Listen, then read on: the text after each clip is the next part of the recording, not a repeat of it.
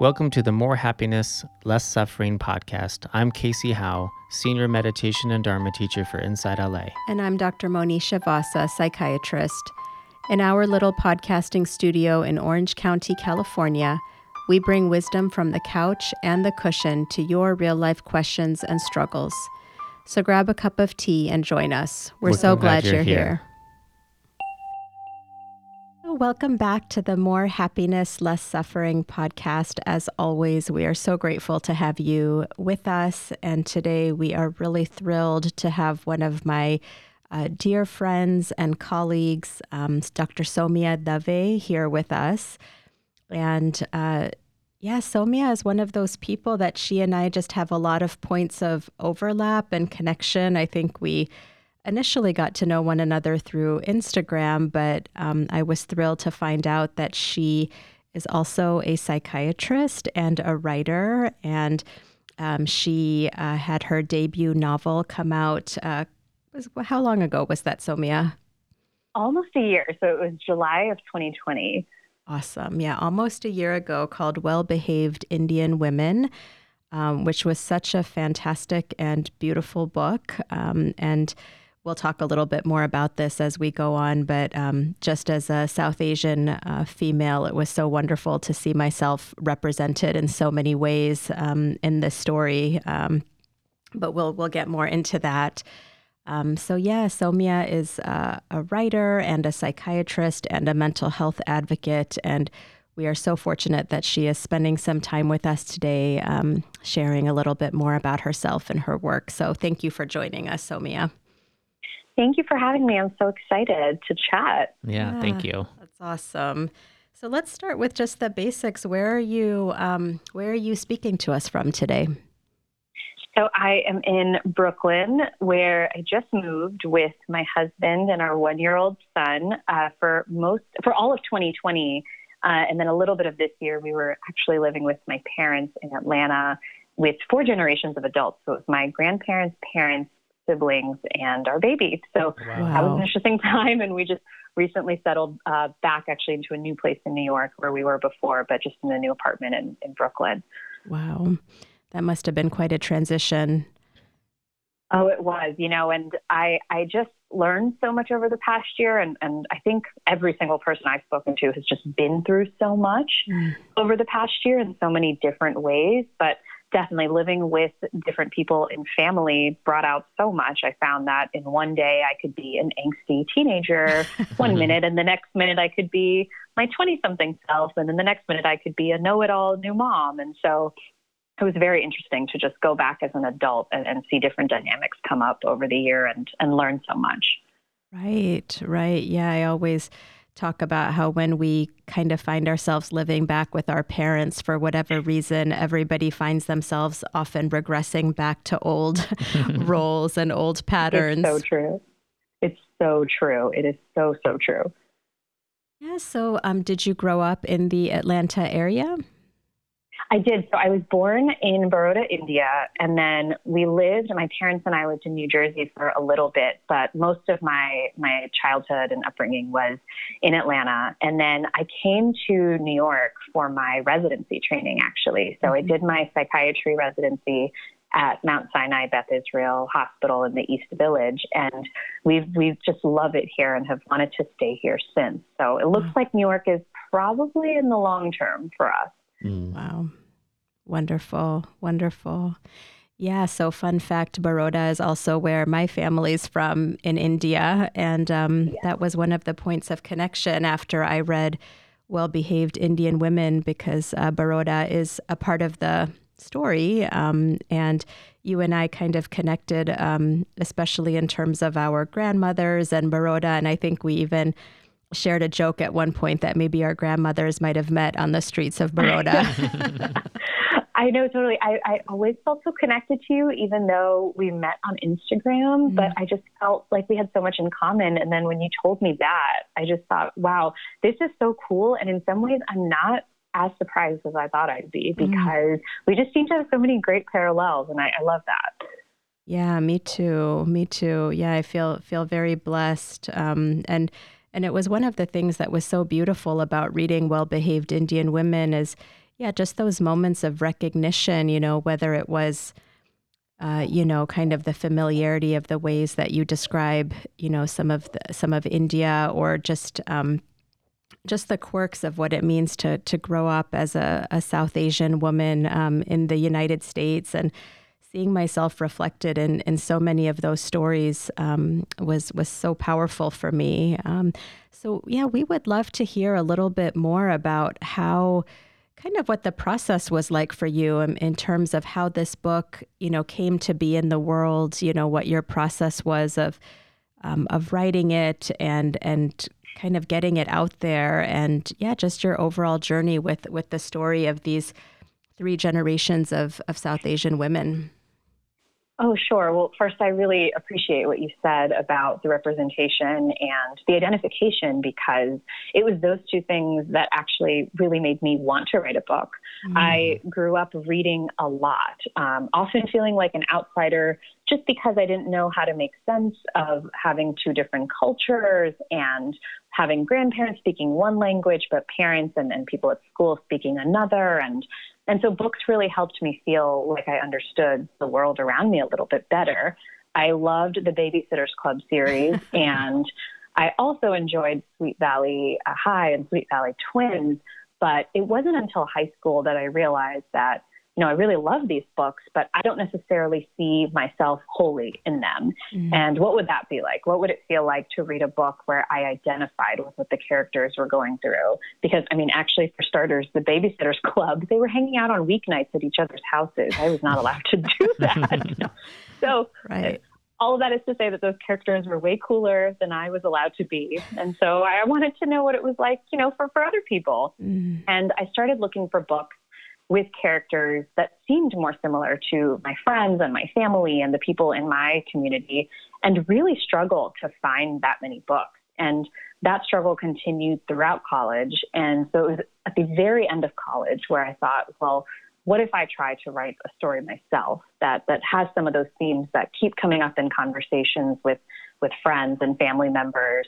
And what would that look like and what would that take? So that really was that first kind of inkling of maybe this can be something i do and put into the world to contribute in some way. Mm. i very naively thought that that was all it took just to have an idea that sounded cool. And then by the year after i would be sending people copies of my book and i was i was put into my place uh, which i very much needed to be so i'm so grateful for that but to you know summarize, I started writing in 2008 and I didn't get a publishing deal until 2018. So mm-hmm. over those 10 years, um, I got rejected over 200 times actually wow. from, from agents. And it really was such a journey. Um, in that time, I, I, went to med school and residency as well. So I just learned so much about what it took to create a career and what it meant to really learn from failing. And I think until that point, because I was so dedicated to the medical path, the only ways I had evaluated myself, um, you know, were by grades and feedback mm-hmm. from supervisors and mentors. So writing really was the first time that that I felt like I had failed in something that I had tried to create on my own, and that there was nobody really giving me a pat on the back if I wrote a, a paragraph that I liked or a page that I liked. So I think on a personal level, it was a really good learning lesson to do that. But one really great benefit of just getting rejected so many times is that a lot of the rejections came with feedback about what mm-hmm. didn't resonate with that particular agent in the story. And I would sometimes look at 10 rejection letters at a time or 20 and see if there were any common themes. And those helped so much in helping me make the story better and in revising over that decade. Wow, that's amazing. And I so appreciate you sharing that part of the journey with us, you know, because I think on the receiving end of things, you know, we we sometimes just see the shiny end product, right? Like the, the success or the accomplishment, and we don't actually see the 10 years behind it or the 200 rejections. And I think it's so important for us to share those hard parts because it helps all of us to keep going. Mm-hmm.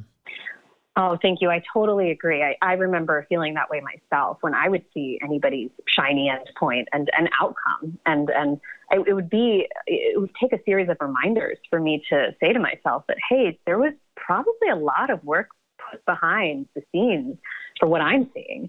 And, you know, so often I think our world celebrates the outcome and the result, but the effort is what makes us and what teaches us and what helps us grow. So I totally agree with you. And I appreciate people being more open about sharing their various journeys along the way, regardless of, of what it may be, because I think that makes us all feel less alone in mm-hmm. what we're doing and, and what we're hoping for. Yeah. And speaking to how that, like you mentioned, that the effort is what makes us, how was it for you? Uh, the actual uh, the writing part of the book is that something uh, you said you're into books for a long period of time, uh, but as far as writing like a full length novel, uh, yeah, how was that for you becoming a storyteller? That was uh, that was a unique experience compared to how I had viewed education up until that point because I, I always thought, you know, I sit in a class, I take tests, I take quizzes, and then I get a grade back. And that's what's my feedback to show that I'm doing a good or mediocre or bad job. But writing was the first time I was teaching myself as I went along. And from the beginning, I actually just wanted to know for myself that I could hit, write the words the end. Mm. I, I, just wanted to know that if I made a commitment to write a book, I could write a draft, even if it wasn't a good draft, mm-hmm. and I mm-hmm. could make it to the end for the sake of doing it. Because up until that point, I had never done anything like that before, where all that mattered was the actual process and the actual just doing. So I think, again, it just taught me so much about the value of finding meaning in that and finding purpose in that. So even year after year, when those rejections came, it was always the writing that, that helped me keep going because I believed that the story still needed to be out there. I still, even even five, six years into the rejections, I still was struggling to find stories with South Asian characters, mm-hmm. and so I, I kept using that as as a signal that hey, there's still space, there's still space. Um, there were definitely points where I considered giving up. Actually, uh, right before I found my agent, I told my husband the month before that I was done mm-hmm. for good. Mm-hmm. And I put it away for a month. And I realized that I think for, for anybody I've met with a passion for what they do, they can take time away from it. Um, they can take time to recuperate, to rest, and to rejuvenate. But I, I, think that if it really is something that's deep, deeply planted within them, they return to it. They always return to it, and it might not always be in the same way. It might be in a different capacity, but but I think it's something that just lives in us, and that's definitely what I felt for writing. That I could take time away from the story. I could I could take a pause, but I still always wanted to return to it after some point in time. And is is that how you didn't give up in that moment you know when you when you sort of had that that conversation with your husband saying you know this is it. I think i'm giving up.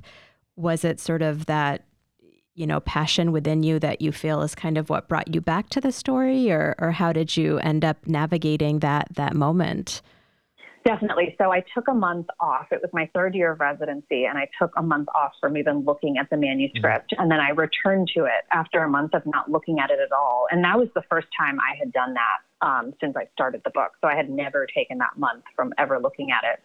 And when I came back to it, I realized it needed a rewrite to just make it a little bit more compelling. So I spent the next month rewriting it and then tried again for a new agent. And I actually ended up getting several offers on that round. Oh, wow. So I went from never getting any offers to all of a sudden getting offers. And that told me something, something had clicked mm-hmm. at that point in time. Another part of it is that I think for a very long time, I, I lived in fear of failure.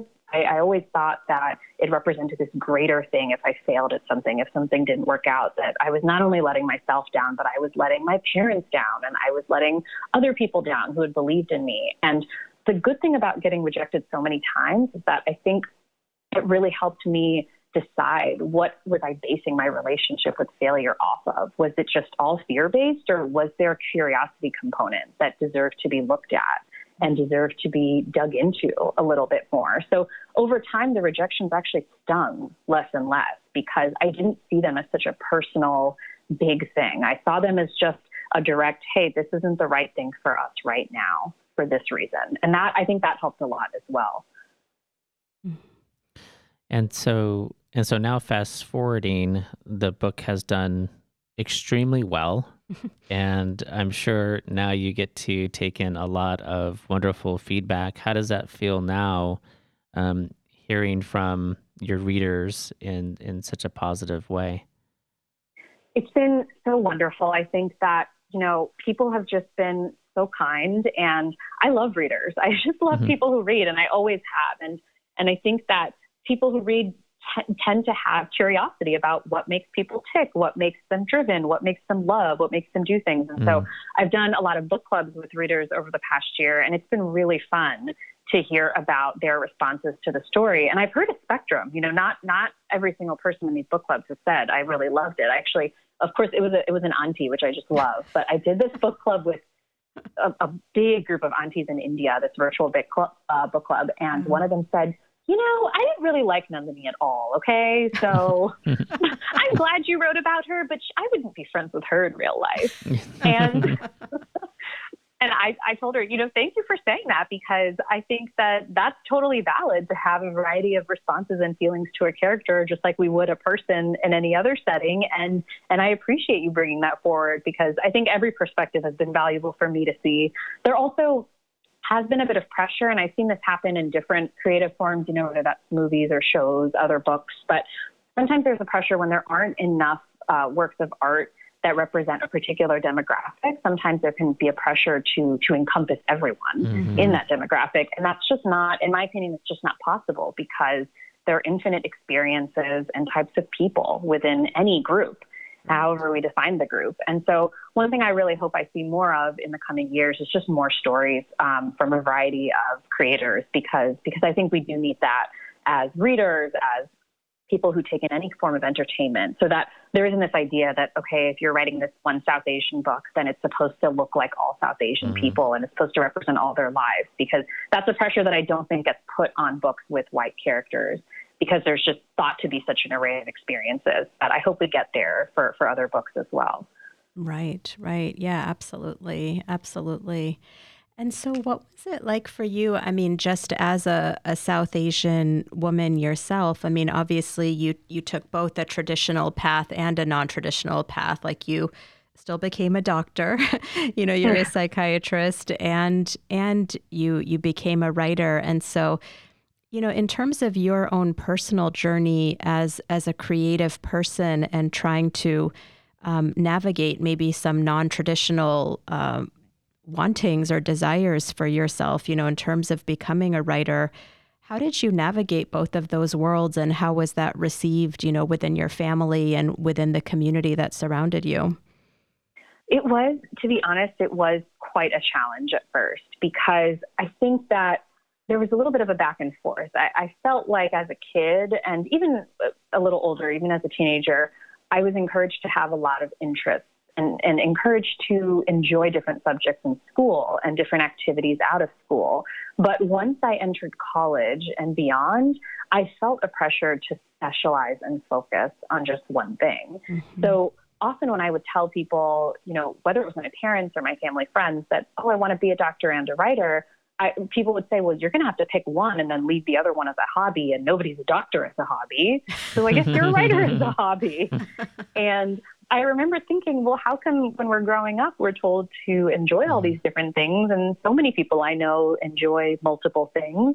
And then they just have to put those things away and, and just focus on one. It just it just never made sense to me. And I went to Georgia Tech for undergrad and was in engineering school and nobody there really cared so much about liberal arts. The education just wasn't focused so much on it. So I focused on my pre med courses and, and went along with things that way. But I, I just kept missing reading and writing so much that I think it was actually after being away from them for years that I realized that if, if it goes on this way, I'm going to be really unhappy pretty soon and I'm going to mm-hmm. feel very unfulfilled. And it's interesting because I've heard from a lot of readers actually who are pre med or are in medicine um, or in healthcare fields or you know in, in a variety of fields and they said, "Oh, well, I really have this this thing I'd like to do too." And so we'll get into a conversation about, well, how can that work? Because if you if you have a desire to do it, maybe that means it's it's it's worth putting some time into exploring it further. Mm-hmm. Because I do think sometimes there's this idea that we can't we can't manage or have or cultivate multiple passions, and I, I don't know if that's always the case. I think a lot of people do have a lot of things they love and would like to find different ways to incorporate those mm-hmm. things into their lives. My yeah. parents definitely were very worried at first about about writing in general. I think to them they thought that they, we didn't know we don't know any writers at all, and yeah. so they thought this is not what one does for a job, and this is not sustainable. This is very risky, and they're not necessarily wrong about some of those things, but it's definitely been a learning lesson for all of us, um, the, the journey that I've been on. And when my book launched last year, I was in Atlanta and it was a virtual launch. And they told me, you know, you've taught us a lot because of this. We, we, we learned from start to here because of this. And that was such an incredible thing for them to say mm. because I, I never thought that I would hear that from them. And I really, really appreciated them being open to seeing a different way. Mm-hmm. Yeah, absolutely. And so much of that, you know, obviously resonates with me too, you know, in terms of trying to find a way to prioritize the, these creative parts of ourselves alongside the training and practice of medicine can be really challenging. And I think as time goes on, I've I've almost seen them as kind of complementary that writing helps me to navigate probably some of the challenges of psychiatry and um, maybe even helps to support my resilience as a psychiatrist and and then also the the other way around too that I think you know being a psychiatrist and obviously really learning how to sit with people's narratives and stories over time has also made me a better writer. And so the two now eventually I think have really kind of come together in this really beautiful way but I definitely understand what you're saying that along the along the way or along the the path it, it, almost felt like how are these two going to peacefully coexist or or live together within me? Oh no totally. And and i agree with you. I'm i'm, I'm biased but i think psychiatrists do tend to have a lot of creative curiosity. I, I feel like I've met a lot of psychiatrists who who are really interested in other art forms, and that tends to complement that same curiosity they have um, mm-hmm. um, for people. Uh, did you always have? Did you always write as well, even before? Because I feel like you integrate it so seamlessly. I love it. I love it. Every time you share something, I just jump on it because mm-hmm. it does feel like it, it complements your work. It really does. Yeah, thank you. Thank you very much. Um, you know, I didn't always write. I I I had a teacher in eighth grade who um, who shared, you know, with me that she thought I was a good writer at one point, and that was the first time that I, I had actually ever heard that. Um, and I think, you know, maybe my interest in writing got sparked a little bit more in college. Um, and then in medical school, I enjoyed writing um, you know, kind of reflectively about some of the experiences that we had in medical school along the way. And I realized at that time that writing about our experiences really helps us to make sense of them and helped me to kind of process and digest and ultimately make meaning of all these things that we were seeing, you know, in medical school. And so I think that's when it really kind of started to come together for me as sort of like, oh, this is a way for me to uh, actually be with my career in in a deeper way, be with my patients in a deeper way. Um, and so, yeah, I would say that my my love of writing and my desire to write kind of evolved alongside my professional development as a physician and as a psychiatrist. Um, and and you know, I think that I, I, still feel sort of this conflict at times where where there are some times where I feel more pulled towards kind of wanting it to be simple, like, yeah, I'm just a psychiatrist, or no, I can really yeah. commit to writing and just be a writer, you know, and really feel like I can call myself one of those things. But, um, you know, I think I think there's also beauty in sort of the, the multifaceted nature of who we are, and so I think it's been part of my own practice of of learning how those different aspects can can actually coexist and and it's okay to be all of those all of those things. Maybe not all maybe sometimes at the same time maybe sometimes at different times. And and of course becoming a mom adds a whole other dimension that you're then trying to somehow integrate into into the mix you know? Oh no of course of course. I think though that that is a big part of why your reflections resonate because you are encompassing things that you're processing. And I think so many of us are processing those things too. So when mm-hmm. we read them, when you're sharing them, that they really do strike this chord of familiarity. Well, thank you. Yeah, I really, I really appreciate that. And, you know, one thing that, that Casey and I talk a lot about when we when we talk about creativity, and I'm curious to get your perspective on this, is you know, I don't think either of us think about creativity as something that you're born with or that you are or you aren't, or even something that one has to be good at, you know, that it can be very much sort of a deeper personal practice, even a spiritual practice um, of sorts. You know, I know Casey talks a lot about how he uses poetry to kind of crystallize insights that that you know arrive through meditation and mindfulness, and so.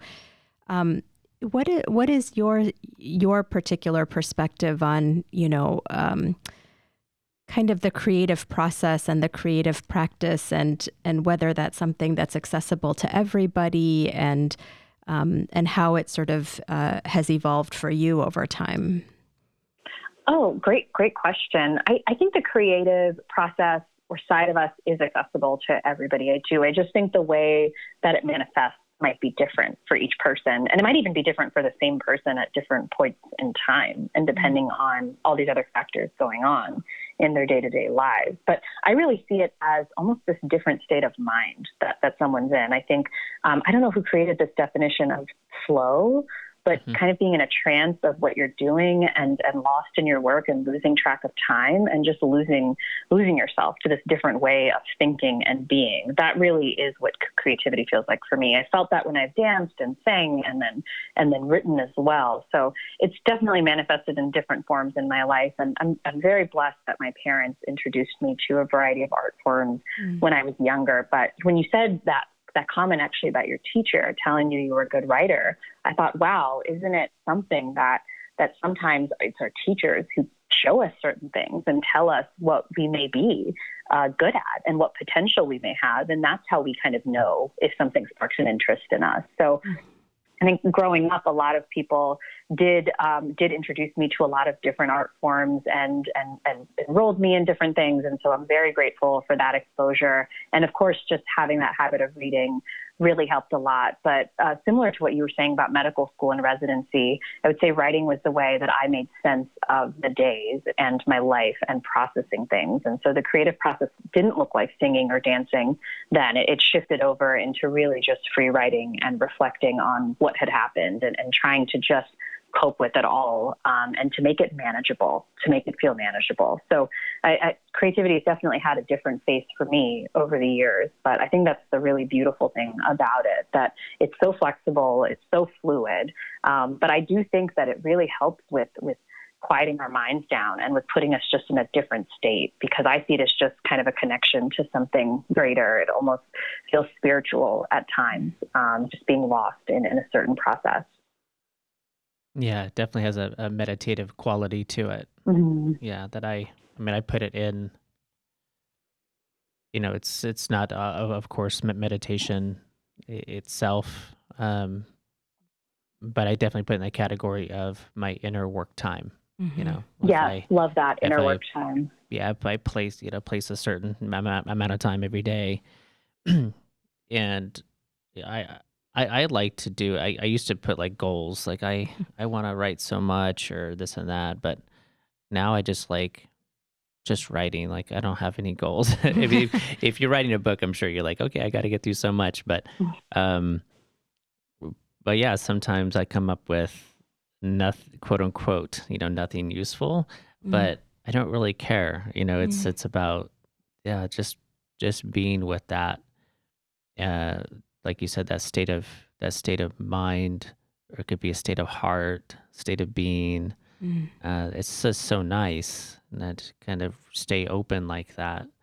Um, I see it as it's so receptive in nature, like feminine receptive. in nature. You know, it's um, there's a Zen saying um, or Zen, yeah, kind of notion of don't know mind. You know, which is like this beautiful place that we can just go into don't know mind and creativity is like that for me. Like I'm, I, I don't know, don't I know mind, that. I, and see what comes. Yeah. You know. No, I love that. That's such a great description of it too. And you know, when you said the part about not having a goal for writing, I think there are kind of two sides to it. You know, I understand having the goal to to get to a certain metric and and see if you know there's a tangible amount of words or whatever it is mm-hmm. that that have been written. But but I really do think that having that open ended, no judgment, just seeing what comes out and what doesn't come out. There's so much power to that too, because I do think that that state uh, feels more akin to the receptive part that you were talking about. Mm-hmm. Mm-hmm. Just that openness. And and also, you know, Casey, you mentioned like you know, quote unquote, nothing useful coming, and it's also like, who knows, you know, because sometimes mm-hmm. I feel like we share things you know, on social media or whatever that, you know, maybe we're like, oh, it's all right. You know, I, I don't know if this is really going to resonate with anybody. And, and then we find that it really does strike a chord and we might get a lot of feedback or, or maybe even just one or two people who happen to really feel like, wow, that was really impactful or, you know, made a difference for me. And then, I know sometimes for me, I share something that I personally am like, wow, I think this is really good.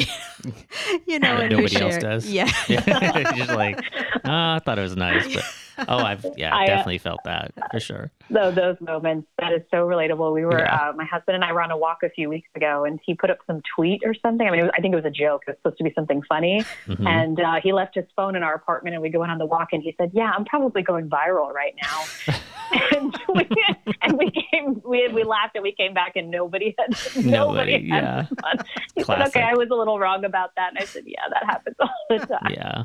You just never know where, where things are going to land with people and what, what so is going to happen to resonate. And, and I always think about the fact that, you know, there have been things that I've read that have changed, changed me. And, you know, it, it's like, even if it's just one person, even if it makes yeah. a difference to one person, it's like, I, I don't think that's any less valuable than if it makes a difference to a million people. You know, yeah. it's like uh, even if one person, you know, is maybe feels seen or feel feels heard or you know something just happens to land in a way that that maybe feels healing or therapeutic i think that that's a wonderful thing you know and and as we said sometimes it's even just for ourselves and and that also that's counts. so true. Yeah. yeah definitely. That's what i was thinking listening to both of you you know speak about being a psychiatrist and and writers is that therapeutic aspect. Is that you know you're both healers and i just see you're both healing others in different ways mm-hmm. you know and writing can be so therapeutic you know for the reader right. um, and and then of course how you both are helping people um, um, in mental health um, mm-hmm. in, in that way. So, mm-hmm. yeah, they're very, very similar. I was reading your bio, uh, Saumya, and you said you wrote in your journal when you're in seventh grade, I'm going to be a psychiatrist and a writer someday. That's so crazy. We found, you know, it's we like found that journal. Yes, deep in your DNA, well, that's going to happen. But they're that's both amazing. that the core energy just seems very similar. You know, um, as a teacher and a sharer, and uh, yeah, just uh, the the delivery is a bit different. So true, so true. And I think I think some of my my my favorite psychiatrists who have given me such valuable mentorship and guidance are the ones who I felt had such insight and empathy towards other people. And I've actually found the same thing to be true of my favorite writers. Mm-hmm. So I totally agree with you that, that there are these parallels and there are these similar traits actually that, that go into those professions for sure. Yeah, and I think one of the things that has been sort of my my favorite aspect of trying to bring these two together is, you know, I always think about the people who, you know, really may not ever step foot into the office of a therapist or a psychiatrist and you know yet you know through books or through social media or through other forms of communication we have a way of of reaching those people too you know and mm-hmm. i think mm-hmm. that's when been one of one of the positives of social media i know it can be kind of a mixed bag but one of the positives about social media is is really um, being able to share you know um, words and writing and you know different concepts pertaining to mental health that can maybe really reach people who otherwise might not have access to support or, or may not be seeking support for whatever reason. It's, of course, it's not a substitute, but um, just a different a different way of connecting with people and, and trying to support them. Yeah, definitely. So and I mean, we should have a chat about social media and mental health because I think that I think mm-hmm. that your page is one that, that really is a place that makes people feel supported and mm-hmm. it does make people feel seen. So I know that there are so many articles and research you know, there's a lot of research going on about the negative impacts of social media, but but I do see pages like yours and and I think, well, this is actually making this a more comforting place. Um, this is making this a space where where people can feel supported. So I totally, totally agree with you. Yeah, I think you know it, it's it's a real um, I don't know social media. It's like it's such a I, I have such conflicted feelings about it because I do see both both sides um, and both aspects and you know, I think as with anything else, I think we're just trying to stay true to ourselves in terms of our little corner of Instagram or whatever the, the case may be about how do I stay authentic to my um, original intention and vision behind what I'm trying to do here and try not to get distracted by all of the other sort of influence and, and craziness that can that can yeah. exist on the platform, you know, but yeah. but um, yeah, you have to really I think, have a lot of clarity as to why you're using it and what your core intention and purpose is. Um, and and that can be different for each person. Obviously, every person is going to have a different reason and purpose um, for their for their use of social media. But I think, yeah, you know, I I find myself having to come back to that core intention very often. Otherwise, it's really easy to go down a a rabbit hole of comparison and and questioning like why am I even doing this, you know? no, yeah. so true. There's so many different sides to it. Yeah, I think that, you know, like content it's not going away, you know, like this content has been mm. absorbed and distributed in so many different ways obviously throughout time and social media I don't see it going away anytime soon. Um, but yes, I kind of go back to the content piece, which is what kind of content can I put out? Like you mentioned, like Monisha's website or, or, Instagram feed, and you know how what a nurturing place it could be. What kind of content are we putting out there? It could be in, in books and on social media, which you know the the books can be snippets in social media, and mm-hmm. and so you know I'm kind of you know, on the fence too sometimes, and I think, well, yeah, it's just nice to put something out there that that's an there's an alternative to some of the other things that are out there. Um, and at the end of the day, yeah, we're going to absorb content. Yeah. this is uh, what kind of so those were just beings that that uh, there's that uh, Red Hot Chili Pepper song I there's a line in there. And he's Anthony Kiedis says she's getting high off of information, mm. and mm. um, I love that line. Like yeah. we get high on information. Yeah. Like we are, you know, information junkies. Mm-hmm. Like we love it. So true. And so, yeah. but it's you know, like the Buddha would speak about kind of right attachment, um, where we can get, you know, maybe addicted is too harsh of a word, but but really into and attached to positive things, the wholesome, huh. you know, abandoning the unwholesome and actually getting really absorbed mentally and emotionally in into the wholesome. Mm. And we have opportunities to to offer that to to people. Like these are really good places to be, you know, where you could find wisdom and and uh, you know compassion and and these types of things. So, you know, it off it offers us that opportunity as well yeah. to provide those spaces. Yeah, absolutely. Yeah, it's interesting that you know my my daughter now is following me on Instagram, which is which you better is be good now. I know, and it's so interesting because you know I'm always aware, obviously, of the fact that you know that there are people out there that are absorbing this information, as you said, and this content, and what impact is you know, I, feel like no matter the size of your platform or the number of followers you have, you know, we all are influencing other people in real life mm-hmm. on social media and you know what kind of influence do we want to have on on the people around us and the communities around us and but it's so interesting now that I know my daughter is watching, you know, very, very closely. It's like I, I feel almost like a greater responsibility mm-hmm. to to really make sure that, you know, I'm I'm modeling something that I would want want her to to learn and see and absorb and mm-hmm. um, and so yeah it's it's very it's it's a very interesting dynamic uh, a different one now it's kind of evolving for me in a way oh I bet I bet Yeah. So, so you know, Saumya, you mentioned that you were.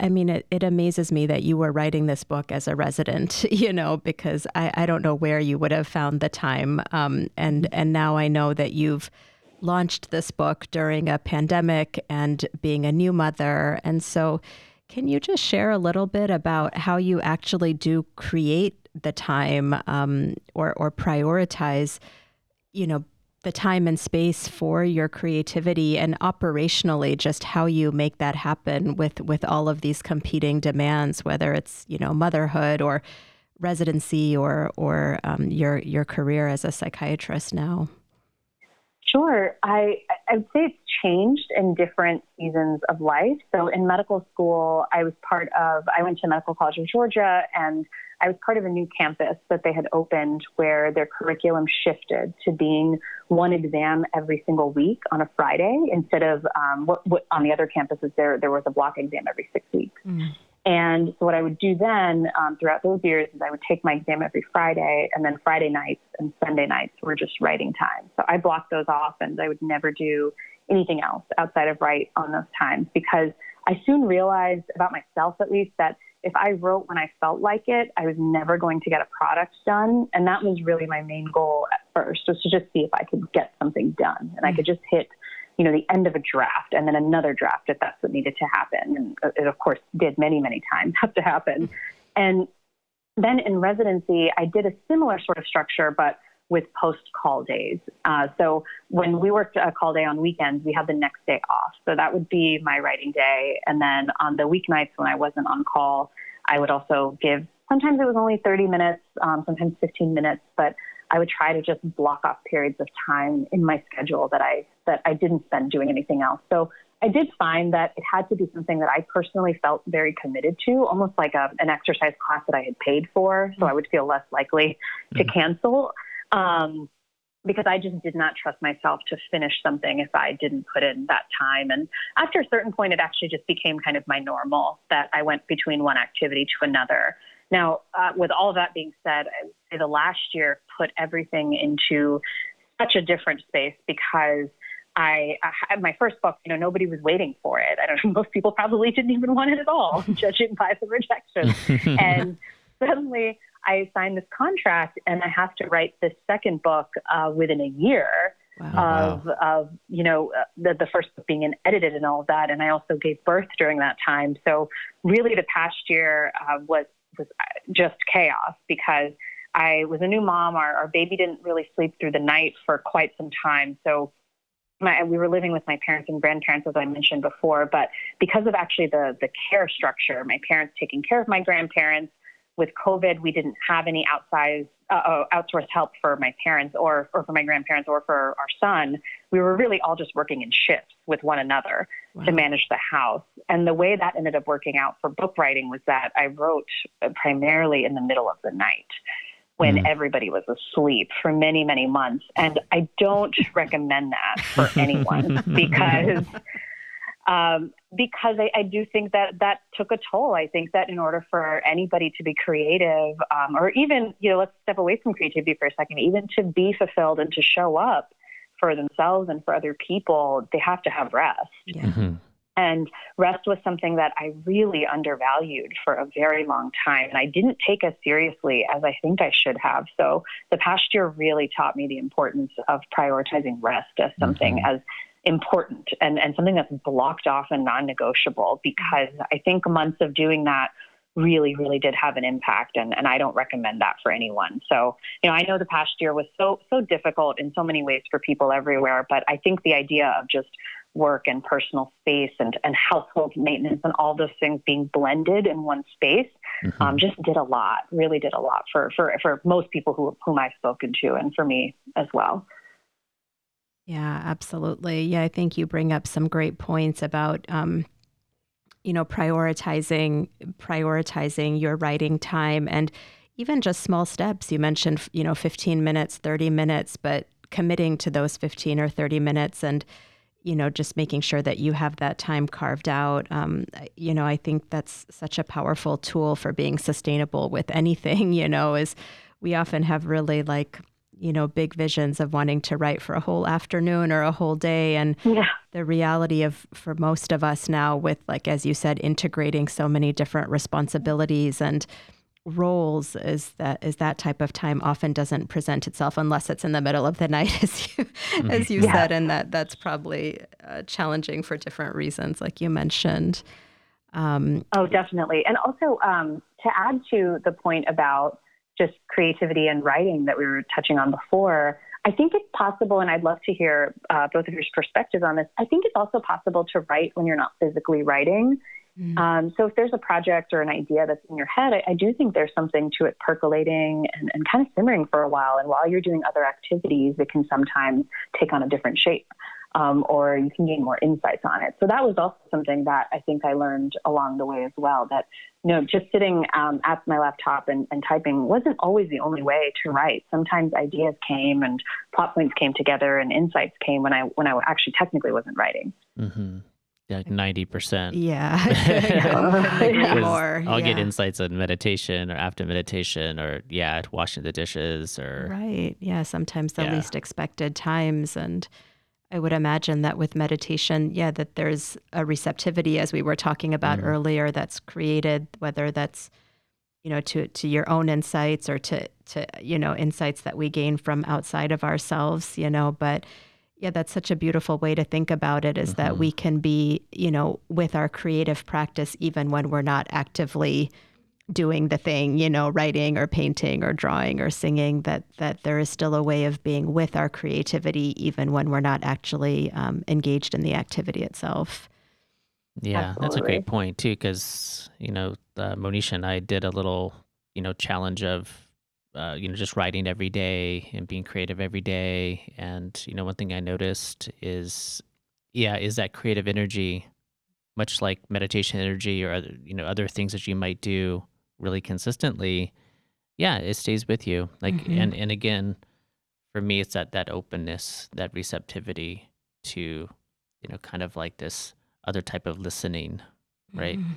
and Mm-hmm. and yeah you can really get that you know kind of that quote unquote communication Yeah. uh, really in tune when you're consistently doing it Yeah. yeah Yeah, absolutely.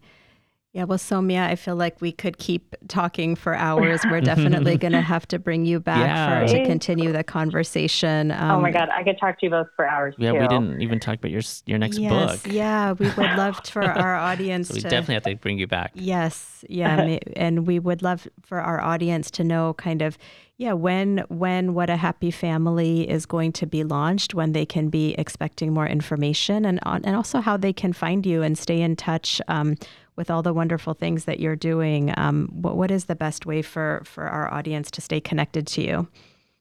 Oh, thank you so much. Um, I'm on Twitter and Instagram at Saumya J Dave, S A U M Y A J D A V E, and my website's uh, saumyadave.com. I'll be sharing updates about What a Happy Family in the coming weeks. It'll be out on June 22nd. And just a quick one liner it's, it's actually how a South Asian family navigates mental health. Mm. So I hope I hope So that good. it's an enjoyable read, and, and, and I hope that it provides comfort to to readers out there. And I'm I'm Mm. very grateful for the support that people have given so far. Such Oh, an important, Yeah, such an important wonderful. topic. Oh my gosh, So good. yeah, yeah. I can't, I cannot wait. And yeah, for all of our readers, I would highly recommend following uh, Saumya on Instagram and Twitter, and also signing up for her newsletter through her website. And um, and yeah, Saumya, we're really grateful for your uh, time today. Um, we always wrap up our uh, podcast with a, a brief little meditation. So maybe we'll go ahead and do that. And um, and we're we're so thrilled. Thanks again for your time, and and can't wait to have you back. Oh, thank you Yeah, so much. This you. was great, and I can't either. all right yeah so let's just move into a quick little practice here or i should say short hurry up and meditate. Knock it out. Yeah so of course like always if you could join us please do so. If it's safe to to do that if you're driving or whatnot just allowing the words to land however they do.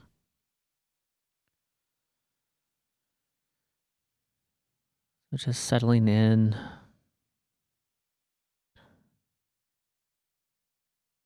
And we talked about a lot of creativity.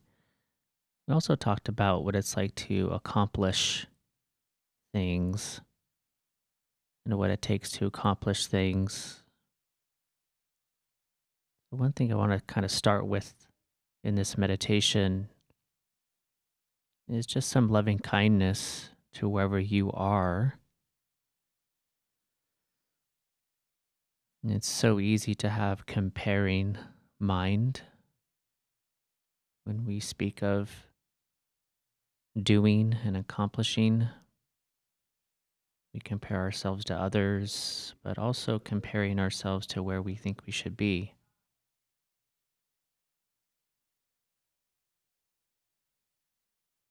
So instead, just sending yourself some kindness. I think in reality, we are right where we need to be. And we also don't know. Speaking of don't know mind, we don't know what's next.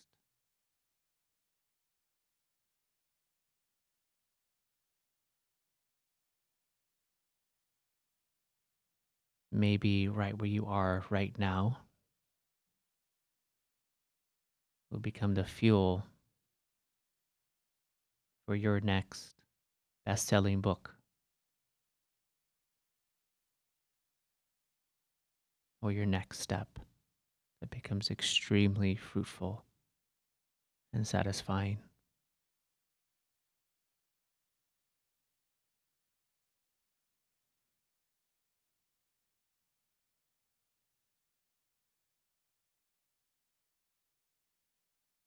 Wishing yourself well May I be at ease. May I be happy. May I be fulfilled mentally, physically, emotionally, spiritually.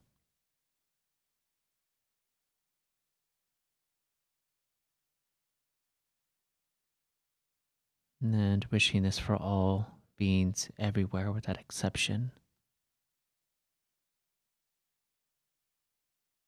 May all beings be happy. May all beings be free from suffering.